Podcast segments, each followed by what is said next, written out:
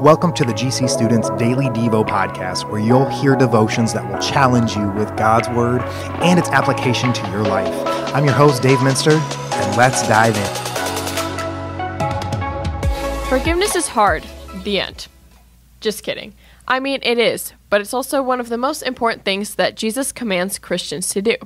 In Matthew 6 14 through 15, Jesus says, For if you forgive other people when they sin against you, your heavenly Father will also forgive you. But if you do not forgive others their sins, your Father will not forgive your sins. So tell me if you have this struggle. It's sometimes really hard to admit when I'm wrong.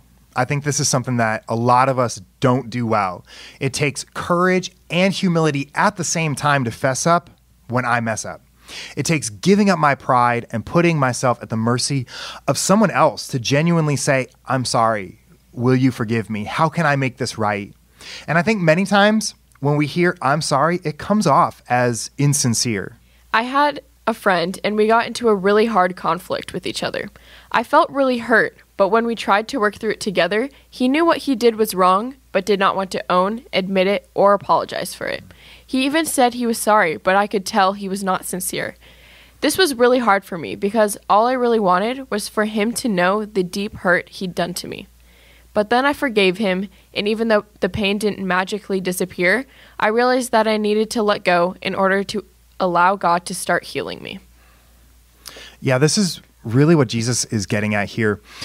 You can still forgive people even when their apology is insincere or if they don't apologize at all. Forgiveness humbles our hearts before God so that He can start healing us. It's difficult for Him to heal my heart when I keep holding on to anger and letting that decay my heart.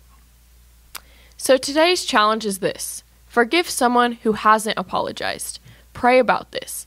Ask God to bring someone to mind who hasn't apologized for how they wronged you, and then pray that you forgive them that you release control of the situation to God and ask Him to start healing you from that. Thanks for spending some time with me today to be challenged by Jesus. It would be a huge help to this podcast if you subscribe to it and shared it with your friends. Thanks.